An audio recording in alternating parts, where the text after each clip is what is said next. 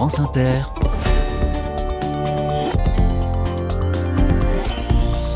Dorothée Barba.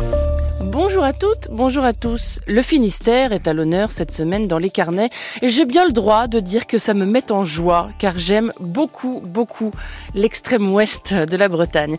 Aujourd'hui, nous parlons d'un camélia un peu particulier. Cette fleur, vous le savez sans doute, est très à son aise en Bretagne. Or, le théier, la plante sur laquelle poussent les feuilles que l'on transforme en thé, est un camélia.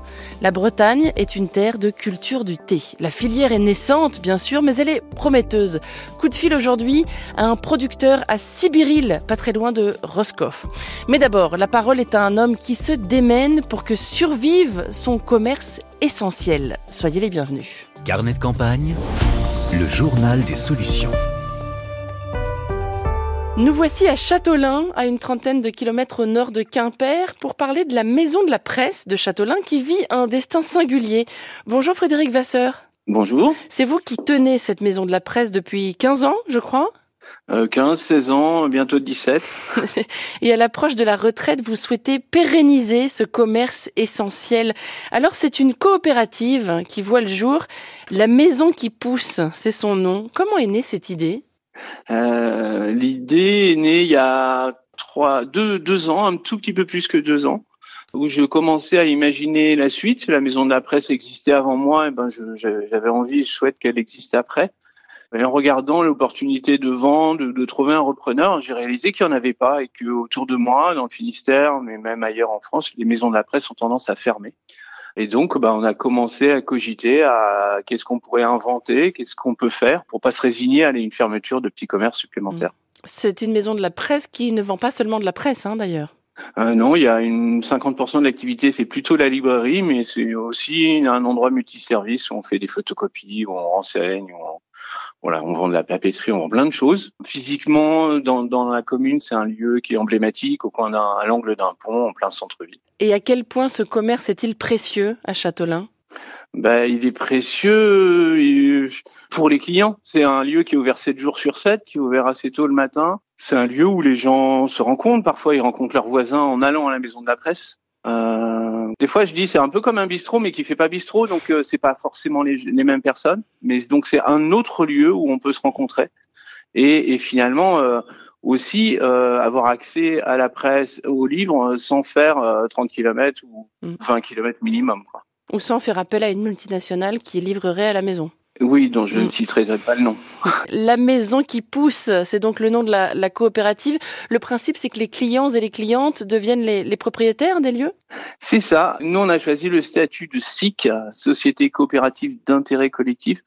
Souvent, les gens connaissent les, les scopes. Ben là, c'est comme une scope, c'est-à-dire que les salariés sont aussi coopérateurs, mais les clients aussi et les partenaires aussi. Et donc, quelque part, ils deviennent propriétaires euh, en achetant des parts sociales d'un petit bout de leur maison de la presse.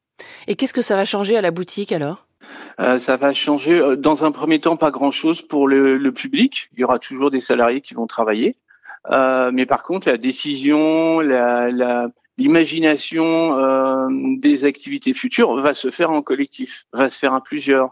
Bah, j'ai tendance à penser que c'est une bonne chose. Ça fait 15 ans que je décide tout seul, j'en ai un peu marre. Et de quoi est-ce que vous rêvez pour cette maison qui pousse dans les années à venir? Alors moi, je rêve qu'elle existe toujours dans 10 ans, euh, ce qui est déjà en soi un challenge. Euh, je rêve que qu'elle se développe, et ça a déjà commencé hein, depuis que la, dynamique a été installée. Ben, il y a des idées nouvelles. Il y a l'utilisation de l'étage euh, où moi j'habite, où il n'habiterait plus. Il y a ben, la multitude de coopérateurs qui amènent des idées de choses qu'on pourrait faire à l'extérieur de la boutique ou à l'intérieur des animations, des rencontres. Euh, on fait déjà des petites choses comme des petits concerts, euh, voilà, des animations diverses et variées et, et, une implication finalement des clients dans euh, la gestion et l'orientation de, de leur librairie presse. Et combien y a-t-il de membres dans la coopérative aujourd'hui? Aujourd'hui, on est 172 coopérateurs, dont une douzaine de partenaires. il en faut plus ou pas du tout? Ah si, oui, on peut être plus. Plus on sera et, mieux ça sera. Il y a aussi une réalité économique, c'est les gens qui achètent une part sociale et donc euh, chaque fois que quelqu'un achète une part sociale, euh, ben ça sera ça de moins emprunté euh, pour financer la, globalité du projet. Et, et, combien elle coûte la part sociale? Euh, La part sociale est à 100 euros aujourd'hui. Si j'ai bien compris, il y a presque 200 personnes qui sont prêtes à, à prendre le relais quand vous partez à la retraite. C'est pas mal, hein c'est joyeux comme départ à la retraite finalement, Frédéric. Ah bah oui, oui, oui, bien sûr. Là, là ça, ça prouve l'intérêt pour ce type de lieu. Ça prouve euh, l'implication. Les gens ne sont pas que spectateurs. Ils ont eu et ils ont envie de, de, de participer à la, à la vie de ce type de commerce. Et euh, ça, oui, c'est réjouissant. Il paraît que vous avez même reçu du soutien depuis la Californie, c'est vrai ça? Oui, c'est ça. Oui, euh, même, même, oui, oui, la Californie, le Luxembourg, le sud de la France. Il y a des gens qui sont venus une fois en vacances et qui ont, qui en ont gardé un bon souvenir. Euh, en Californie, c'est un auteur euh, américain, mais qui a une petite maison pas très loin, et qui est déjà venu et qui connaît la boutique et qui a tendance à passer, euh, faire un petit coucou une fois par an. Malgré la distance, ben, il, il apprécie le lieu et il a envie de, de participer. Comment doivent faire ceux et celles qui nous écoutent et qui voudraient vous aider, Frédéric? Eh ben, il y a ce qu'on disait tout à l'heure, la possibilité de prendre une part sociale. Euh, et il y a la possibilité de donner. On a fait une campagne de financement participatif qui s'est clôturée fin décembre, mais elle s'est clôturée sur la plateforme. Mais il est toujours possible d'envoyer un petit chèque, de venir nous rencontrer. Et ça, c'est toujours possible. Et comme je disais tout à l'heure, ça sera toujours ça de moins à emprunter au banquier, ce qui permettra bah, d'avoir euh, des rêves encore plus jolis euh, dans les années à venir. Mmh. Longue vie à la maison qui pousse. C'est donc à Châteaulin, dans le Finistère. Merci beaucoup, Frédéric Vasseur. Merci. Et bonne journée. Au revoir. France Inter. Carnet de campagne. Qu'est-ce qui pousse en Bretagne et qui se retrouve dans nos cuisines? Je pense spontanément au chou-fleur, à la pomme de terre, à l'échalote, mais pas forcément, je dois l'admettre, à ma tasse de thé. Et pourtant, c'est une terre propice à la culture du thé. Un paysan, producteur de thé, est mon invité. Bonjour Émile Auté. Bonjour Dorothée Barba. C'est trop beau pour être vrai ce nom de famille, Auté. Effectivement on, m'en parle souvent. Désolé. Bon, vous êtes à Sibiril. vous êtes à Sibiril dans le Finistère, pas très loin de Saint-Paul-de-Léon. Alors les conditions sont réunies en Bretagne, comme en Chine par exemple, pour cette culture-là Eh bien, tout à fait. Euh, en baie de Morlaix, en Finistère, au, sens large, on profite d'un climat qui est tout à fait adapté au théier. Euh, il faut savoir que le théier est un camélia, le camélia sinensis, qui est le cousin du camélia japonica, le fleuri que nous avons tous dans nos jardins. Finistère, terre de camélia, c'est bien connu en Bretagne. Et euh, ce, ce, théier qui vient euh, initialement, euh, sa région endémique est, le Yunnan en Chine, que l'on appelle la région du printemps éternel, puisqu'il y a une belle brume qui englobe la montagne chaque matin et un beau soleil l'après-midi. Et c'est exactement ce que l'on retrouve chez nous en Bretagne. L'hydrométrie, si vous me permettez, est satisfaisante? Euh, effectivement, euh, on dit chez nous qu'il fait beau plusieurs fois par jour et euh, cet arrosage régulier permet aux, camélias de s'épanouir merveilleusement mm. bien. Alors, quelle est la genèse de votre histoire, Émile Comment en êtes-vous venu à planter du thé? Eh bien, après une première carrière dans la restauration, ma dernière affaire était un bar à cocktail et c'est en faisant des recherches d'infusion, de décoction de thé Earl Grey que j'achetais euh, sur euh, en pensant que c'était des, thés de qualité que je me suis aperçu que euh, dans ces thés-là, on ne trouvait que du thé noir ou éventuellement des pétales de bleuet, sauf que le Earl Grey, c'est à la bergamote et que la bergamote est une agrume. J'achète du thé à la fraise, il n'y a pas de fraise dedans, et, et, là je me suis dit mais bon sang, il y a quelque chose à faire pour améliorer la qualité de ces thés aromatisés j'ai commencé à déshydrater fruits, fleurs et baies dans ma cuisine et, et, créer des mélanges à partir de, de thé que j'ai acheté sur le marché international. Et, et, le succès, euh, lorsque je suis allé euh, les vendre au marché bio de mon village, a été immédiat. Euh, les gens m'ont dit, bah oui, effectivement, c'est bien meilleur avec de vrais fruits dedans. Mm. Et c'est ce qui m'a amené à vouloir produire mes fruits. Et, et ensuite, je me suis dit, mais pourquoi on ne produit pas du thé en France? C'est jamais qu'un camélia. Il n'y a aucune raison que ça ne pousse pas bien.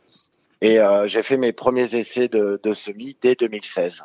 Et ça évite de consommer un produit qui a fait un très grand voyage en bateau. Alors exactement, euh, faire du thé en France, pourquoi? Euh, Le premier objectif est de faire un produit de haute qualité, ce que nous avons pu prouver dès 2020, notre première année de production.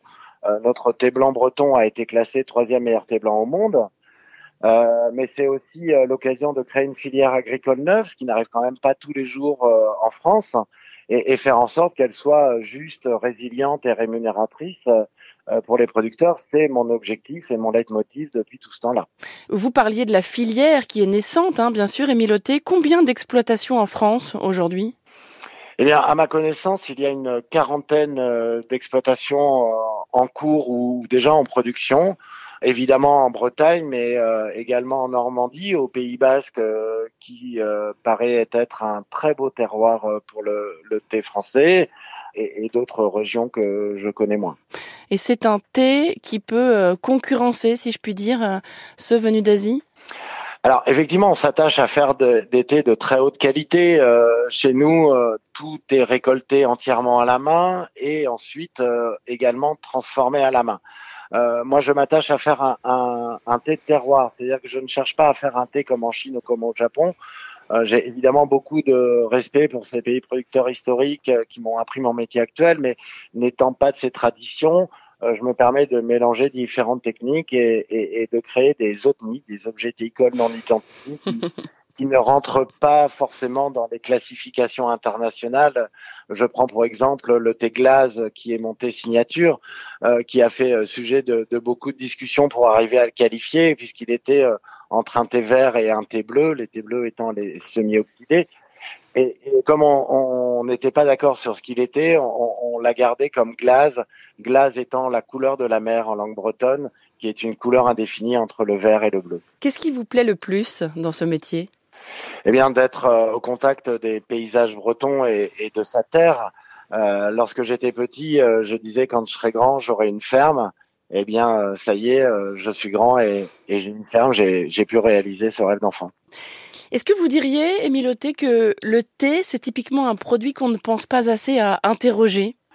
Alors effectivement, euh, c'est un produit que en France et en Europe, euh, de manière générale, on, connaît assez peu. Euh, malheureusement, nos habitudes de consommation ont été conditionnées par le petit sachet jaune que l'on met dans un grand mug. Et autant vous dire que c'est le degré zéro de l'art de l'infusion. c'est quelque chose sur lequel je travaille beaucoup, puisque en ce moment, d'ailleurs, c'est ce qui occupe mes journées. autant l'été, du printemps à l'automne, je suis concentré sur les récoltes et la transformation de ce thé breton. Euh, lorsque l'étayer sont en état végétatif l'hiver, je me concentre à transmettre et à former euh, les porteurs de projets de salon de thé, mais également euh, les restaurateurs et sommeliers pour utiliser le thé dans de bonnes conditions. on peut produire le meilleur thé au monde s'il n'est pas correctement utilisé et infusé, on n'aura pas un beau résultat. Euh, ce sont des thés de dégustation, ce qui veut dire que euh, pour le thé glace, mon thé signature, on peut l'infuser jusqu'à sept fois successivement, et c'est une véritable expérience de dégustation au long cours qui nous offre euh, toute une palette aromatique au, gré de ces sept infusions. Merci beaucoup, Émile Auté. La maison Émile Auté, c'est donc à, à Sibiril, dans le Finistère. Bonne journée à vous. Bonne journée à vous, au revoir. Et je rappelle que les Pyrénées-Orientales et l'Aude sont bientôt au programme des carnets. J'attends vos messages, chers auditeurs et auditrices, pour signaler des initiatives dans ces départements, donc du côté de Perpignan et de Carcassonne ou dans les environs.